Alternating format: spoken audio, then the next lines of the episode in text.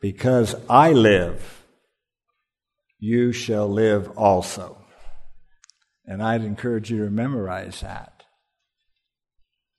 Because I live, you shall live also. Amen.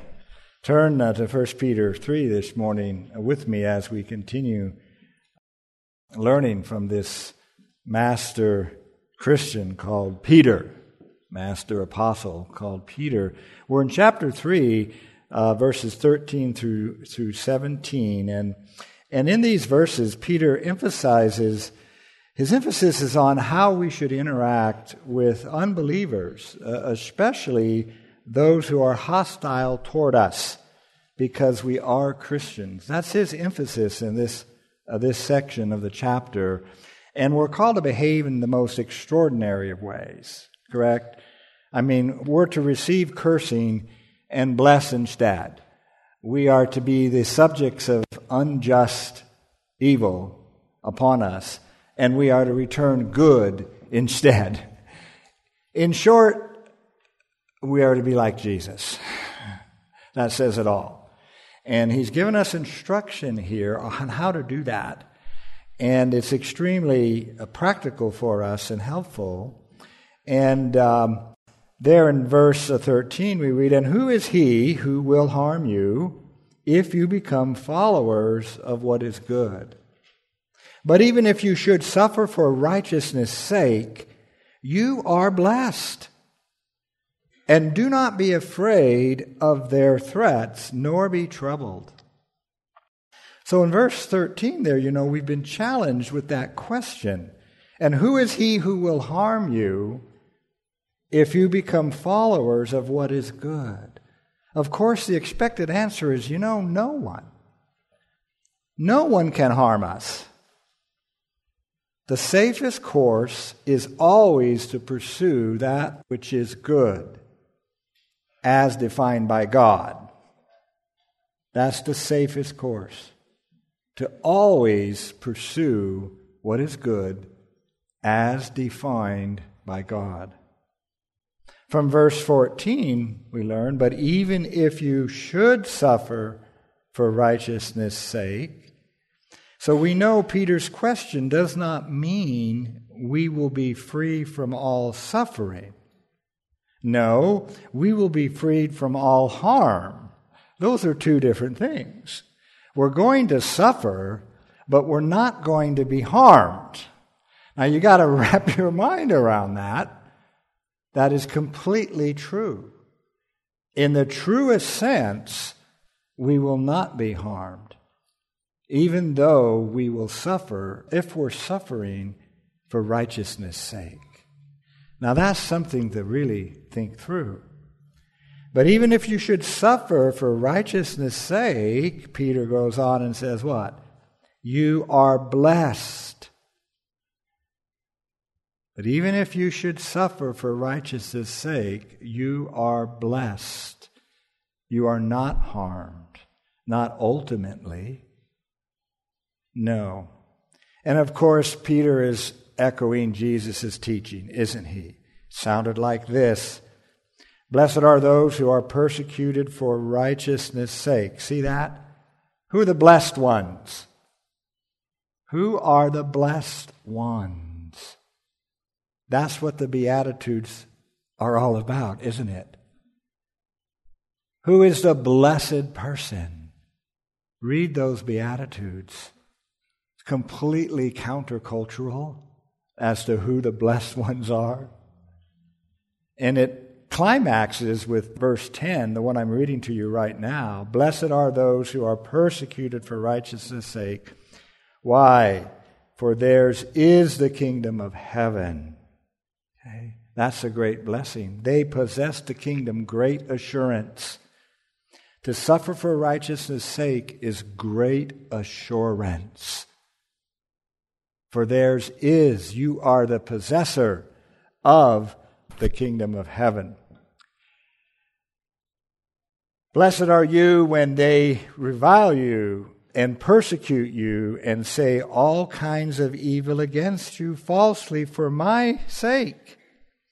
Rejoice and be exceedingly glad, For great is your reward in heaven. So you're blessed with a great, great reward. For so they persecuted the prophets who were before you, and you're part of a great company. you're part of a great company. So there you go. Three great assurance, great reward, great company. All right there. Well, when suffering for righteousness' sake, what are we to do? Peter tells us there in chapter 3, verse 14 and 15 here's what we are to do. And do not be afraid of their threats, nor be troubled, but sanctify the Lord God or the Lord Christ in your hearts and always be ready to give a defense to everyone who asks you a reason for the hope that is in you with meekness and fear. Wow.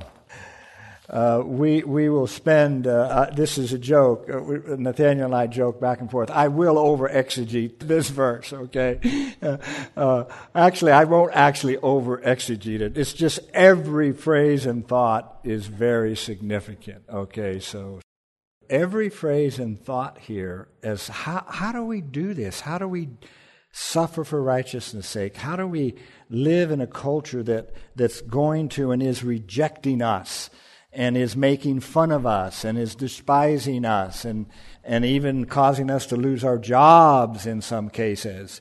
You know, how, how do we do this? How do we do it? Well, Peter's going to help us. And um, there's four very significant instructions here given to us as believers. First, we are not to be afraid or troubled when the hostilities and threats come our way. That's number one. Number two, we are to sanctify. That means to set apart. We are to set apart the Lord Jesus in our hearts. That's number two. Number three, we are always to be ready to give a defense to everyone who asks us for a reason of the hope that we display. Now, this third exhortation is large and can be broken down a bit. Always be ready. Okay, this is 3A, all right? 3A. Always be ready. 3B, to give a defense 3C, to everyone who asks you. 3D, for the reason we are to give a defense. We are to give a reasoned defense. And 3D, I think, is for the hope that is in you. So number three is big, okay? Number four, the fourth exhortation, we are to give this defense with gentleness and fear. Now, I can't leave any of those out as to how we are to get through this as Christians who suffer for righteousness. It's just wonderful. So this morning we will be here three hours. No. no, no. This morning we will do the first two of those four and we'll dip into the third one. Okay? So do not be afraid or troubled. Jesus was troubled when facing his crucifixion under God's judgment. Jesus even said, Now my soul is troubled, and what shall I say? Father, save me from this hour, but for this purpose I have come to this hour.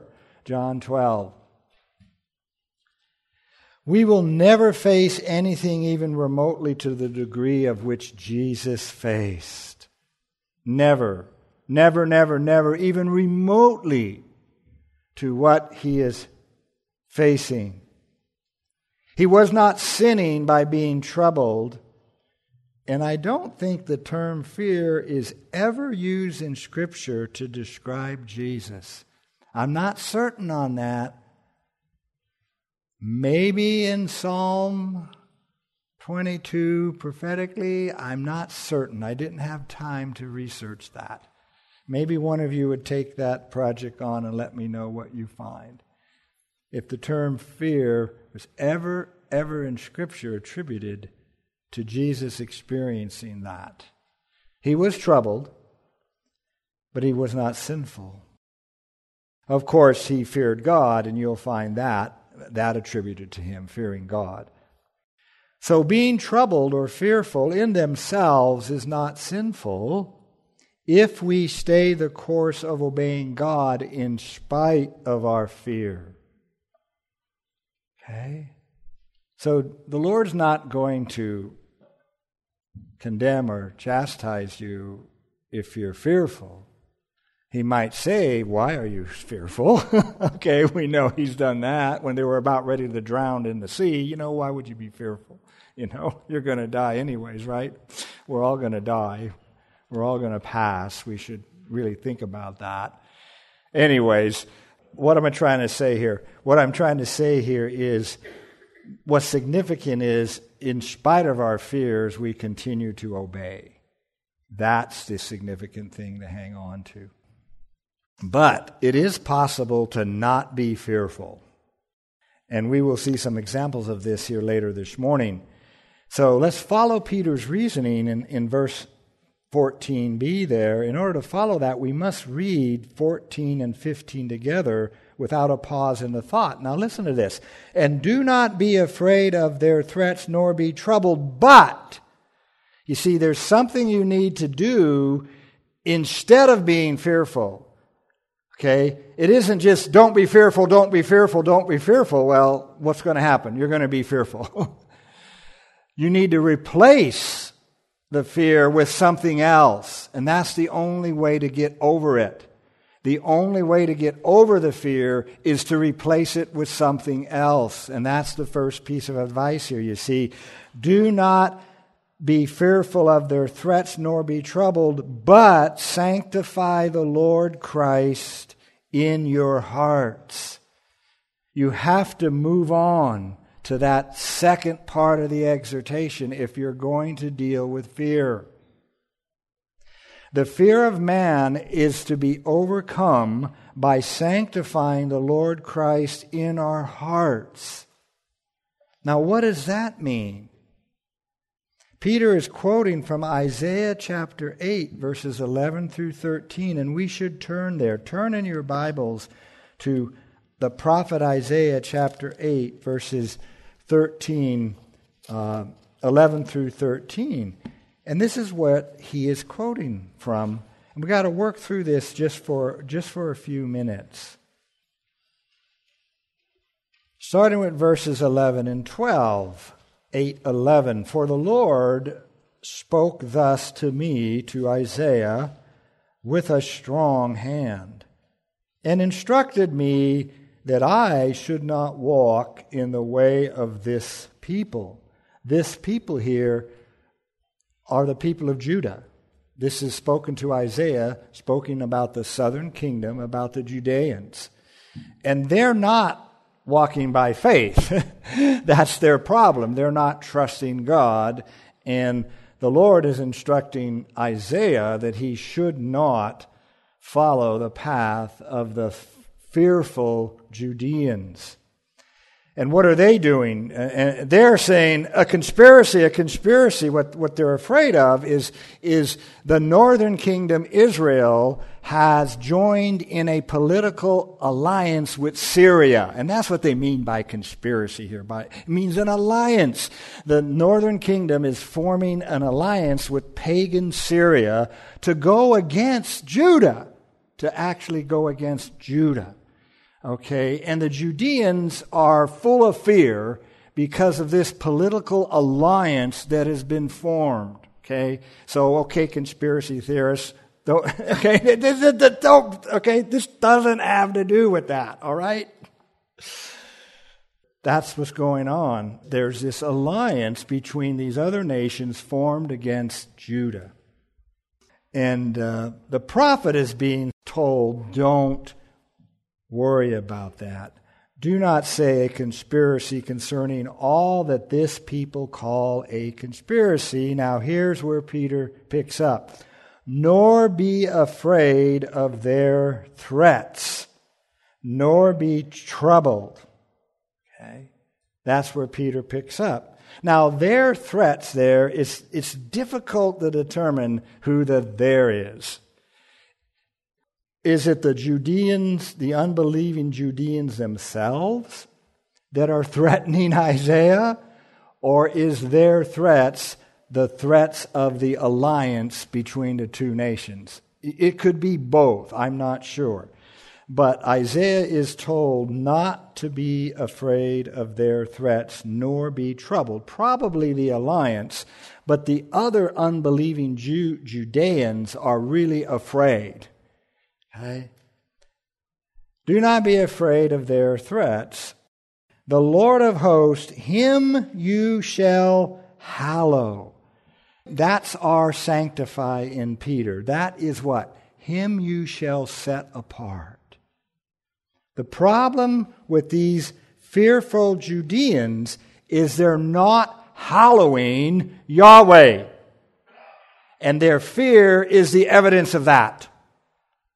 And look what it says. And how do you hallow him? The Lord of hosts, him you shall hallow. Let him be your fear, and let him be your dread. They are fearing and dreading the Syrians and the northern kingdom instead of fearing Yahweh. That's their problem. And the prophet is being told by God, don't do that. The Lord of hosts, him you shall sanctify, hallow, set apart. Let him be your fear and let him be your dread. Verse 14 he will be as a sanctuary. There's a great promise there. The verse division is unfortunate there in Isaiah 8. You see, there's a great promise. Those who let Yahweh be your fear and let Yahweh be your dread, to them what? He will be a sanctuary, that is, a safe place. He will be a safe place. Who will harm you? if you become followers of what is good. He will be a sanctuary to those who fear him and exalt him in their hearts above every other fear and threat. That's what needs to be done.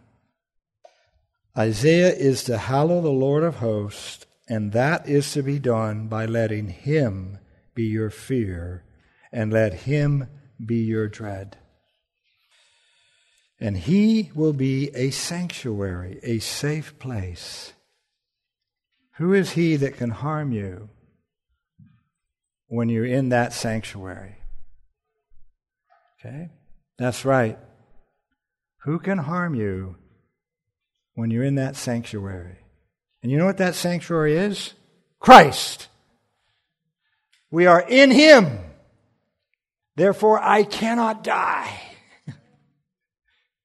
the ultimate safe place, the ultimate sanctuary is this wonderful doctrine of in Christ, union with Christ, died with Christ, risen with Christ, seated at the right hand of God with Christ. We are in Him. Get it? He's the ultimate sanctuary. That's right. He will be as a sanctuary.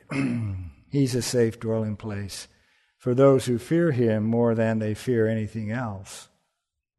Peter applies Isaiah 8 13 through 14 to the believers in Asia Minor who are facing hostilities. Do not fear their threats nor be troubled, but sanctify, set apart the Lord Jesus in your heart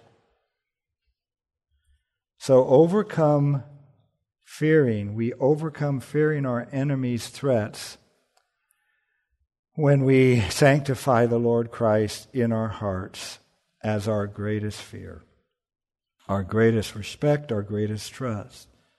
Now, we must live the but.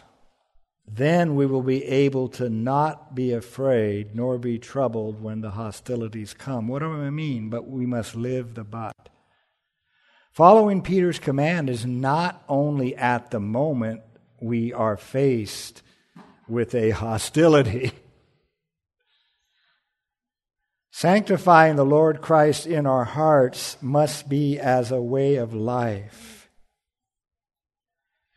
is a significant part of what? Always being ready to give a defense. How can you always be ready? By sanctifying the Lord Jesus in your hearts. I mean, now that just makes sense. Isn't it great just to follow the thought? We must always be ready. Don't fear, but sanctify the Lord Jesus in your hearts. When? You know, when the crisis comes up? no, as a way of life. Don't fear their threats, but sanctify the Lord Jesus Christ in your hearts, always being ready. You set Christ as your Lord, exalted in your heart all the time, every day, every week, every month. You live that way.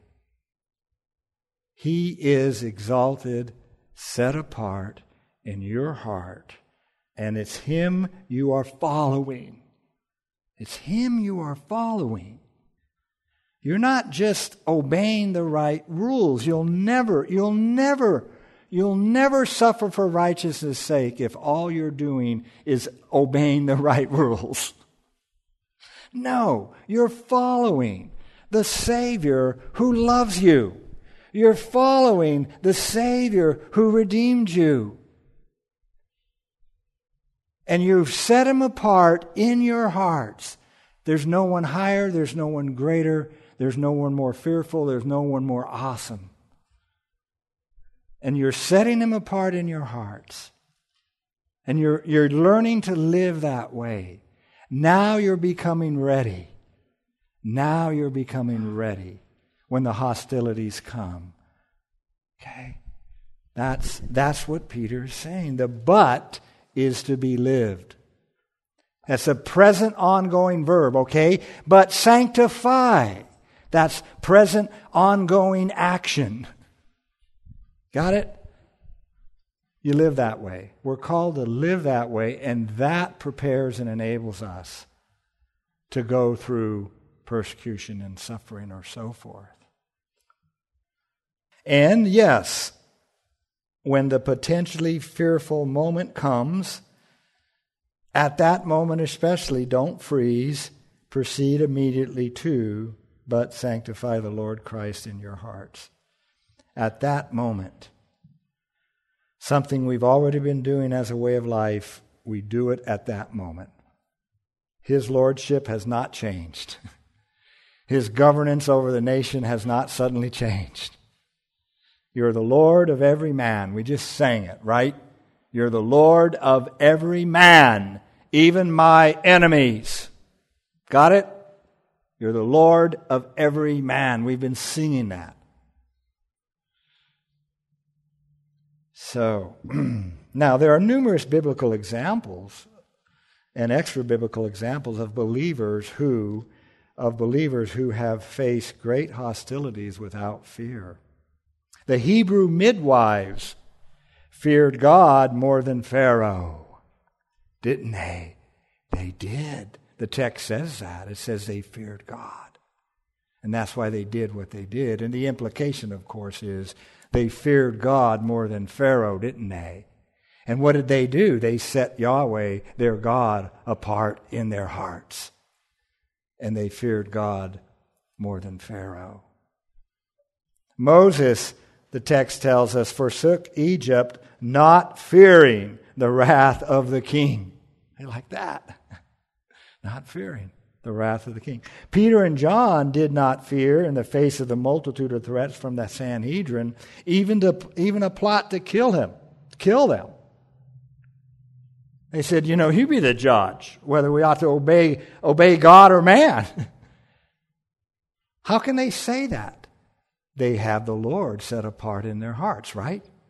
You be the judge whether we ought to obey God or man. There's a heart that Christ as Lord has been sanctified, set apart in, isn't it? We're going to obey God. And you know what that means? That means to obey the Lord Jesus.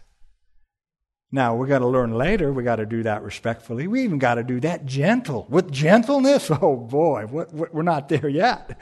okay. These are all great examples of overcoming fear. When you read the book of Acts, you'll see that Peter practiced what he's teaching. We won't go through all the examples. Stephen. Stephen was indeed fearless, giving his defense before the Sanhedrin, wasn't he? Absolutely. He defends Jesus Christ before the Sanhedrin. He defends Jesus as the Christ before the Sanhedrin. And in his case, they did stone him to death while he prayed for their forgiveness. Wow. He didn't fear them. He proclaimed that, yeah, this crucified man, Jesus, is the Messiah. And he even prayed for them as they stoned him to death. Okay? Wow.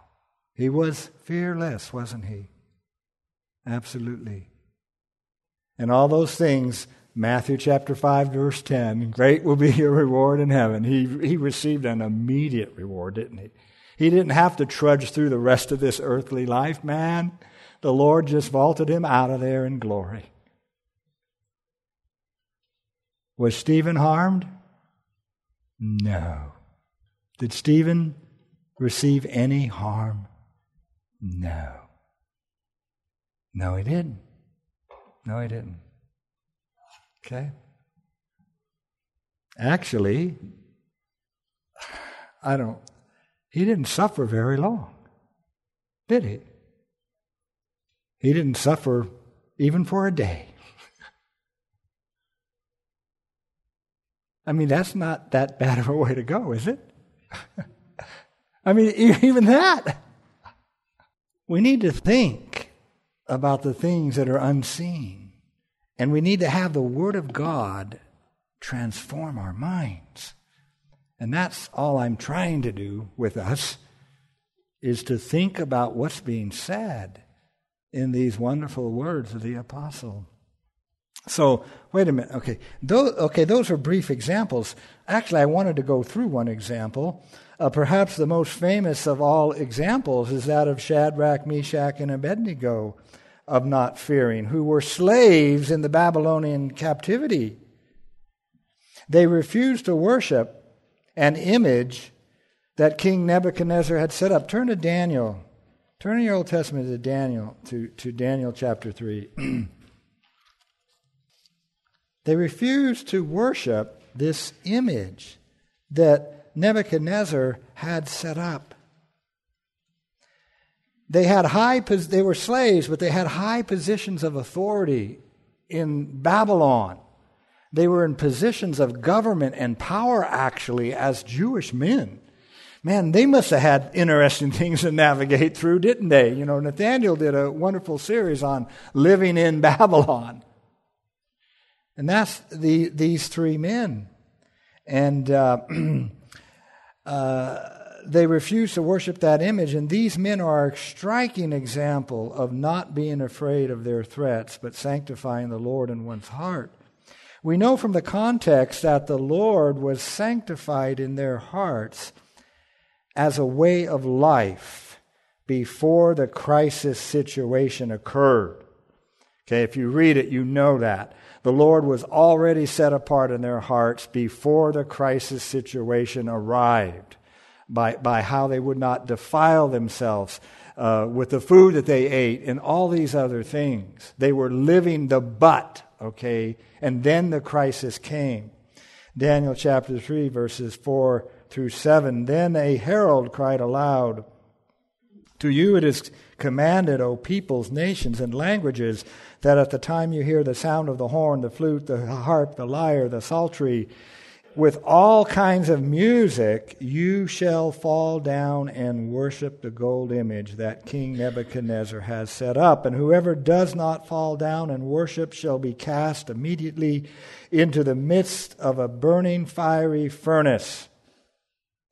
So at that time, when all people heard the sound of the horn, the flute, the harp, the lyre, with all kinds of music, all the people, nations, and languages fell down and worshiped the gold image which King Nebuchadnezzar had set up. Not quite all. Not quite all. Therefore, at that time, certain Chaldeans came forward and accused the Jews. They spoke and said to the king, Nebuchadnezzar, O king, live forever.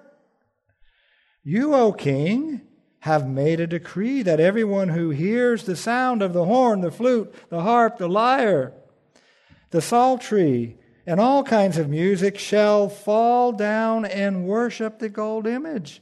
And whoever does not fall down and worship shall be cast into the midst of a burning fiery furnace. There are certain king, there are certain Jews whom you have set over affairs in the province of Babylon. Oh, king, these are guys that are working for you. Shadrach, Meshach, and Abednego. These men, O king, have not paid due respect to you. They do not serve your gods or worship the gold image which you have set up. Okay? Then Nebuchadnezzar, in a rage and fury, gave the command to bring Shadrach, Meshach, and Abednego. So they brought these men before the king. Now here's the crisis moment. Okay? Nebuchadnezzar spoke, saying to them, Is it true, Shadrach, Meshach, and Abednego, that you do not serve my gods? Or worship the gold image which I have set up? Now, if you are ready at the sound, if you are ready at the time you hear the sound of the horn, the flute, the harp, the lyre, the psaltery, with all kinds of music, and you fall down and worship the image I have made, good. But if you do not worship, you shall be cast immediately into the midst of the burning fiery furnace. And who is the God? Who will deliver you from my hands. Now, I'm using a little bit of humor here, but if the Lord had planned to let them be martyred, after that statement, he changed his mind. Get it? And who is the God who is able to deliver you? All right. So if the Lord had planned to let them be martyred, I'm sure he changed his mind when Nebuchadnezzar made that statement, okay, that there's no God that could do this. Well, I mean, that's a challenge, isn't it? Anyways, that thought just came to me. I hope it was a good thought. And he says, And who is the God who will deliver you from my hands? Now, the thing is, Shadrach, Meshach, and Abednego have already enthroned that God that Nebuchadnezzar doesn't know, that God that he doesn't know has been what? Sanctified in their hearts. Okay, he has been. Shadrach, Meshach, and Abednego answered and said to him, This is the fearlessness to the king. O Nebuchadnezzar, we have no need to answer you in this matter. Now that's respectful. But in this matter, as to who the real God is, hmm, we Jews are right. we have no need to answer you in this matter. If it is the case, if it is the case, our God, whom we serve, is able to deliver us from the burning fiery furnace. He is able, if it is the case. And he will deliver us from your hand, O king. But if not, Okay, if he chooses not to deliver us, let it be known to you, O king, that we do not serve your gods, nor will we worship the gold image which you have set up? Okay. So then Nebuchadnezzar was what? Full of fury and rage, and the expression on his face changed toward them. And of course, in this case, God did deliver them. There, there's a fearlessness, and it's because the Lord. And in the Isaiah passage, by the way, the Lord of hosts, Peter converts that to the Lord Christ, if that's the correct text, which I believe it is. Okay, there's a textual variant there. It's either Lord God or Lord Christ. But I think it is Lord Christ, and I'm not going to explain why I think that's the, the best text. And what Peter does is he takes that Isaiah 8, the Lord of hosts, him you shall hallow, that's converted into the Lord Christ set aside in your hearts. Okay? I, I probably didn't say that. I should have said that earlier. That's what Peter is doing with Isaiah 8.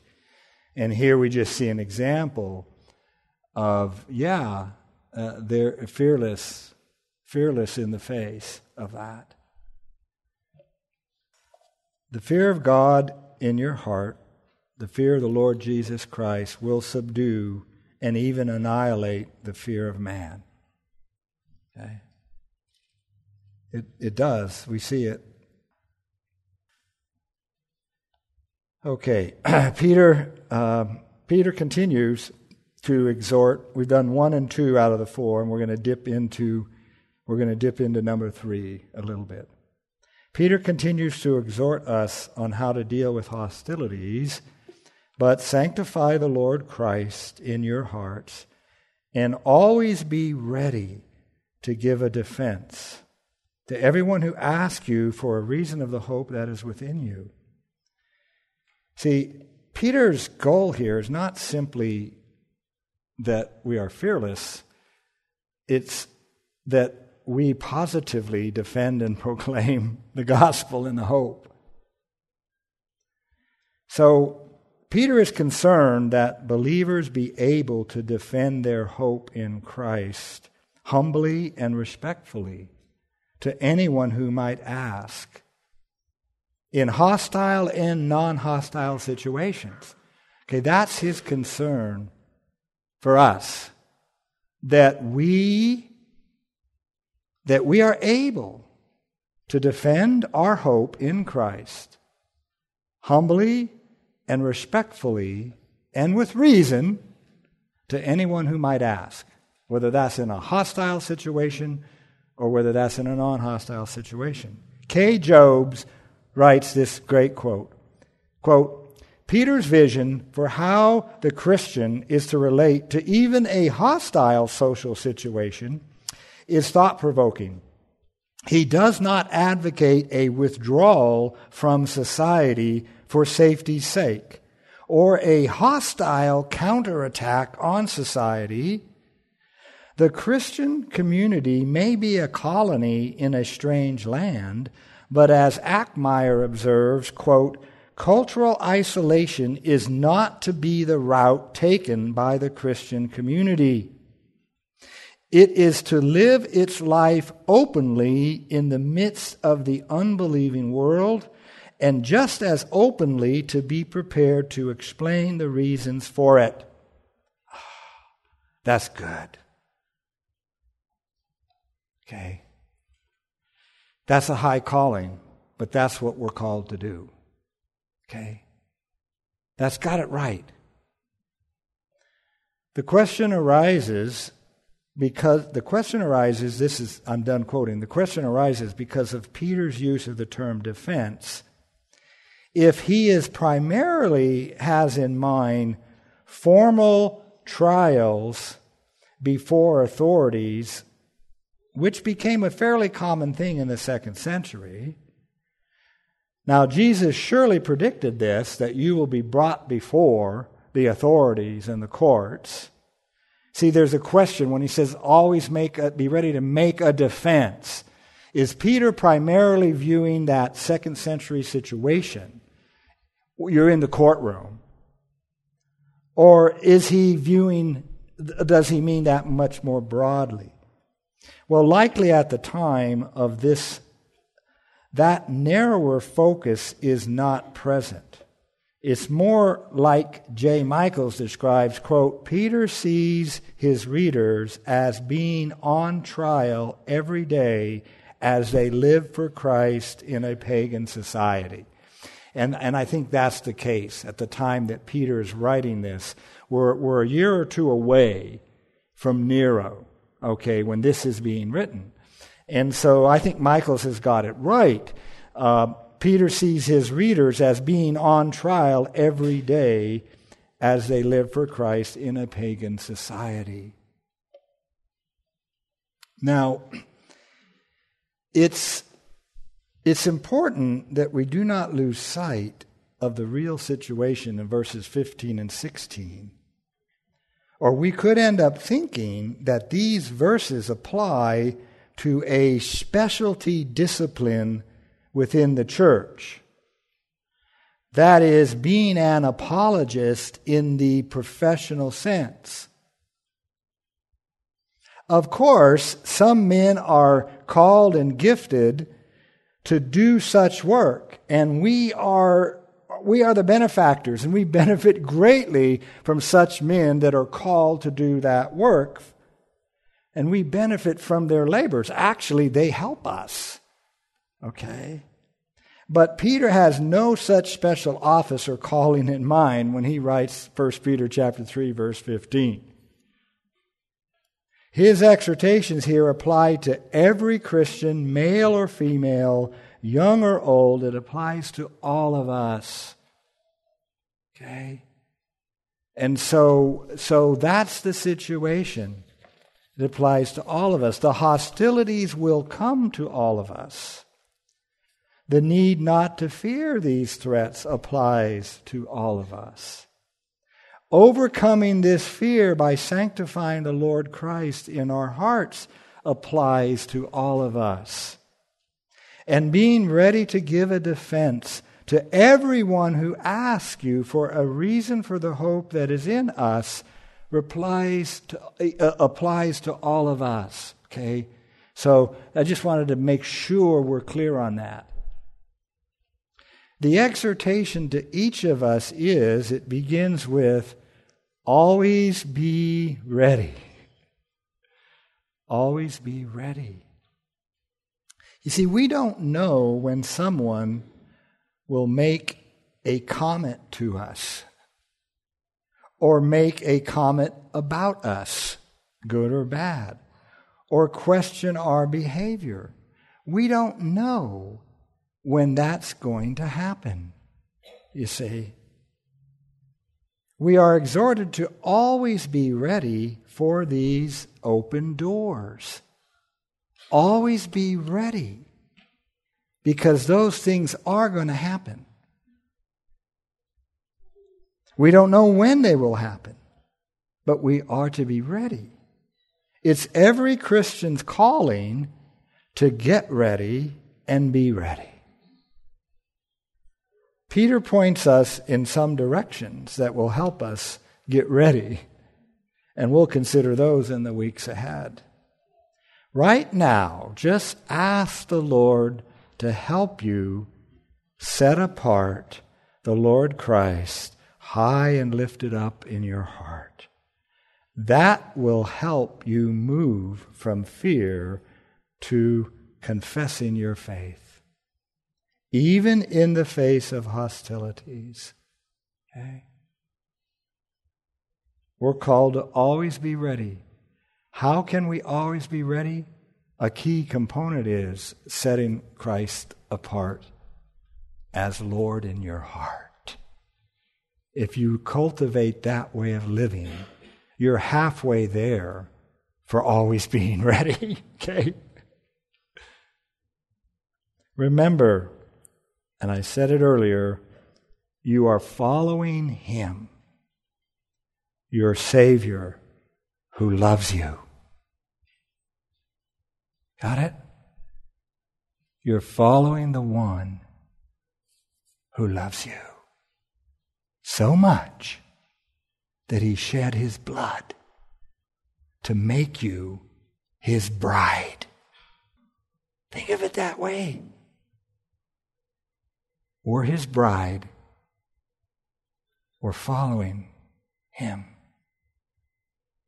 who loved us, gave himself for us, that he might redeem us from every lawless deed and purify for himself a people of his own possession, zealous for good works. okay? That's what you're following him. And do not be afraid of their threats, nor be troubled, but sanctify the Lord Christ in your hearts and always be ready. Let's pray. Lord, this is an amazing, honorable calling. Lord, that you, majestic, awesome as you are, that you have chosen us to be your representatives,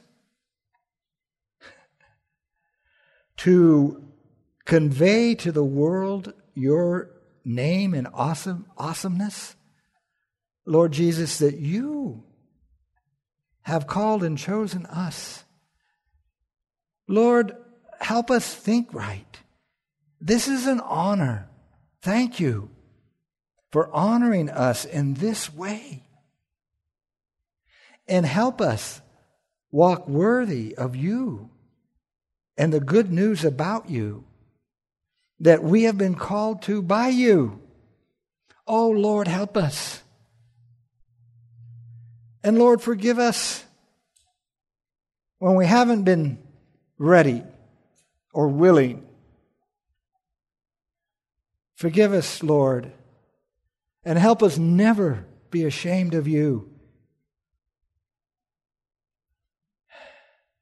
Yes, Lord, that's our prayer. Help us not only never be ashamed of you, but help us glory in you. And may our hope look very different from those who are lost around us. Thank you for the hope that extends through the grave and out into eternity. Thank you. We pray in your great name, Lord Jesus. Amen.